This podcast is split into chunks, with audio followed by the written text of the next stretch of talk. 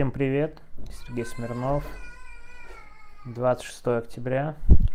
Если слышите на заднем фоне, Артем готовится к Хэллоуину. А, ну, мы тоже, сказать, готовимся к Хэллоуину. Вот кошка пришла готовиться к Хэллоуину. А, ну, мне кажется, главное событие, оно и политическое, и геополитическое, и международное. Это, конечно же, Хамас. Ар... Андрюш, я записываю, потише. Андрюш, дети спать не хотят, несмотря на Хэллоуин. Так вот, это, конечно, визит представителей Хамас в Москву. Ну, то есть, мне кажется, тут надо с разных сторон посмотреть на эту ситуацию. Ну, с разных сторон, в том смысле, что мотивация лидеров Хамас как раз примерно понятна. Им надо показать, что не все мировое сообщество считает их террористами, убийцами и так далее. Ну, там, понятно, есть позиция арабского мира, есть Турция, но Хамас прямо заинтересован в таком расширении. То есть их мотивация предельно понятна. Мотивация России тоже понятна, но о ней поговорим чуть-чуть-чуть позже. Кошка, ну прыгай. А, потому что до мотивации России надо все-таки обратить внимание на формулировки, да, потому что формулировки как раз говорят о том, что мотивация России не совсем соответствует, так сказать, тому, что Россия публично говорит. Мария Захарова, да, наша любимица, намеренно подчеркивает, что приехала палестинская делегация. Не Хамас, не террорист, а палестинская делегация. И это, конечно, имеет ключевое значение. То есть, в принципе, прямо говорит Хамас, Хамас, переговоры с Хамас – вот МИД не считает возможным. И теперь мы как раз, это довольно важно на самом деле в контексте того, как Россия думает, что воспринимается этот визит. Потому что именно с визитом Хамас можно, мне кажется, очень хорошо видеть в раз, разницу восприятия, знаете, это как с мемами, как я вижу себя со стороны, да, и кто я на самом деле. Ну, то есть, вот как там много разных мемов из этой серии. Так и тут. Россия и Путин думают, что вот, к нам сейчас приехали палестинцы, не Хамас, палестинцы.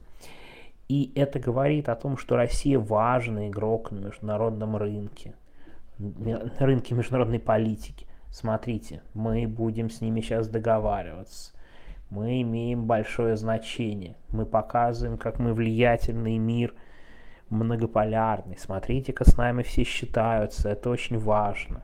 Это очень хорошо. Мы поставили вопрос про заложников иностранных. О чем это говорит? О том, что ну, очень большое влияние, опять же, подчеркивают, с нами разговаривают. Мы тут практически такой Катар, готовы стать посредниками и так далее. Ну, то есть Путин и да, его вот эта клака из МИД, она действительно пытается себя позиционировать каким-то там мировым, не знаю, решалой, которыми сейчас пойдут и будут договариваться, ну, только на основании того, что у них до сих пор есть впечатление, что вето в Совбезе им дает ну, такие основания до сих пор. На самом деле вето в Совбезе довольно важная вещь, как бы там ни было, то есть не надо его недооценивать. Но проблема с восприятием России, с самовосприятием по поводу Хамас, мне кажется, очень большое. Никакими посредниками, конечно, никто Россию не воспринимает. В этом сомнений нет никаких безусловно, Соединенные Штаты. Это, кстати, да, вот прямо сейчас я прочитал в канале у Ксении Светловой о том, что Вашингтон Пост пишет о возможном пересмотре взаимоотношений между Катаром, США и Хамас. Это очень важно, имеет значение, потому что Катар ключевую роль играет в помощи Хамас, в финансировании Хамас и так далее. И вот Соединенные Штаты пытаются на это серьезно повлиять, но пока как-то это все не очень эффективно было, ну, до недавнего времени, до теракта 17, 7 октября. Что будет дальше, непонятно, но США, да, действительно, там и Блинкин ездил, и вообще договариваются, и разговаривают с Катаром. Это страна-посредник. Никто в западном мире с Владимиром Путиным по поводу Хамас и ситуации на Ближнем Востоке разговаривать не будет. Может, Путин и ждет, что к нему все приедут, но единственный человек, который к Владимиру Путину может приехать и с ним разговаривать про Хамас, про Палестину, это Григорий Явлинский. Из мировых лидеров других, кроме Григория Явлинского, людей нет. Я думаю, даже Эрдоган скажет, зачем мне Путин, кто он такой вообще, какое он имеет значение. То есть, э, это, кстати, отнюдь не говорит, что российского следа не было в истории вокруг Хамас. Поговорим об этом как-нибудь в другой раз, в том смысле, что я бы не стал исключать какую-то помощь тех же хакеров, об этом все больше э, разговоров, какой-то обмен информацией между Россией и Ираном, но Россию не будут воспринимать как э, участника вот этой вот, вот этих мировых процессов никакие вы не участники никаких мировых процессов. Хамас приехал к вам, ну понятно, им, им довольно страшновато, тем более их скоро всех убьют, вот этих лидеров Хамас. Это, смертники ездят перед своей смертью по разным странам. Ну, то есть, я, кстати, практически не сомневаюсь, что Израиль физически убьет очень многих лидеров Хамас, не исключая тех, кто сейчас в Москве долго не проживут. И понятно, для чего это, в принципе, Хамас, все эти переговоры и поиск каких-то союзников. А Россия, вот этой не совсем адекватной позиции, мы сейчас будем посредниками. На самом деле, в глазах Израиля, прежде всего, это очень довольно важно. Ну, просто как бы вписалось в этот террористический интернационал окончательно. Не знаю, видели ли вы заявление МИД, что по поводу визита с, с очень жестким осуждением. И важно, что теперь Нетаньягу, и вот все эти пропутинские фанаты, которые думали долго, ну, и ну ладно, мой, там, что он делает, что он делает внутри страны, бог с ним, там с Украиной разбирается, ладно, главное, что вот на мировой арене он более-менее имеет вес. Ну что, как эти мысли мудрыми оказались на фоне такой, ну, по факту, поддержки Хамас сейчас, по факту, хотя Путин это позиционирует иначе. В реальности весь мир, ну, цивилизованный мир, мы не будем говорить, да, за, все, за весь весь мир, сочтет это такой симпатией в сторону Хамас, прием Хамас сейчас, а это реально же, как в израильском заявлении сказано, хуже ИГИЛ, террористы, ну, говорят, конечно, о многом это о многом говорит, в каком положении будет и дальше внешняя политика России. Никакой прорыв тут будет невозможен. Хамас они приняли. Вы посмотрели хотя бы, как на Хамас реагируют даже в арабских странах. Ну, в том смысле, что все заявления про Израиль, это понятно-понятно. Но, судя по такой активной дипломатии американцев, поддержки Хамас полноценной, вот именно Хамас, не Палестина. То есть довольно важно. Я, кстати, думаю, что и дальше будет очень важное разделение. Интуитивно в Москве это понимают, поэтому и не говорят о том, что к ним приехал Хамас. Все-таки к вам приехал ИГИЛ и привез вам 23 головы российского гражданина. Такую, что ли, новость было давать Марии Захаровой? Не, ну это-то может в угаре. Но все-таки не пятница, а четверг. Э, не хватило у нее огонька, знаете, на такую новость. Но реально, что им писать. Приехали такие, а, слышите, Артем, подготовка в разгаре к Хэллоуину самое-самое время, причем, между прочим, 11 час уже. Артем, ты не хочешь спать пойти лечь? Андрей, а ты тоже. Кошмар.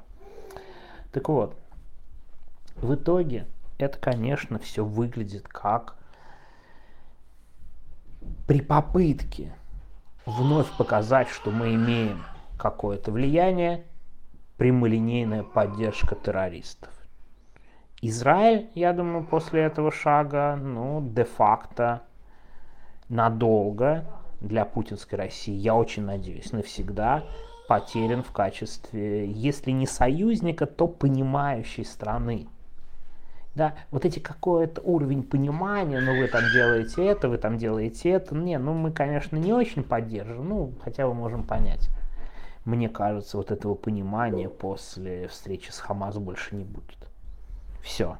Как бы вы сами выписались окончательно из уровня понимания. И это, кстати, довольно хорошо, что вот этих вот, как сказать, э, мы-то понимали, что они всегда вот на той стороне.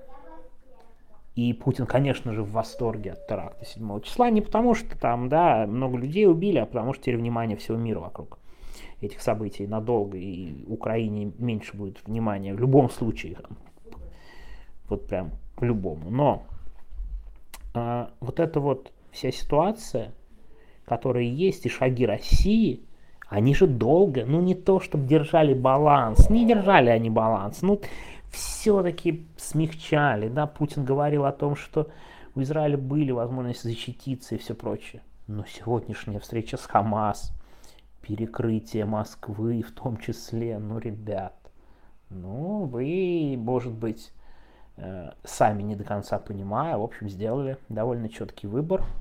ИГИЛ, ничего в этом нового нет. Там уже и ребята талибы хорошие, и все прочие. Ну, на стороне террористов. Ну, как бы осознанный, понятный выбор. И я думаю, что Марии Сахаровой пора перестать стесняться.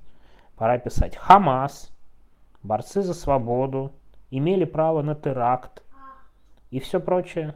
И это должно стать официальной позицией МИД. Ну а что уж там скрывать после такой встречи. Вряд ли есть смысл дальше притворяться.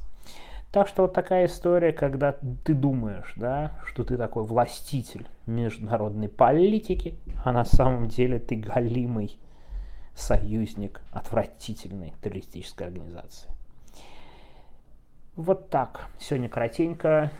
Даже уже не знаю, сколько намерить в трещанинах. Все. Давайте до завтра. Хэллоуин. Пойду все-таки укладывать детей, а то они что-то совсем там отказываются спать. Все, спокойной ночи, до, надеюсь, завтра.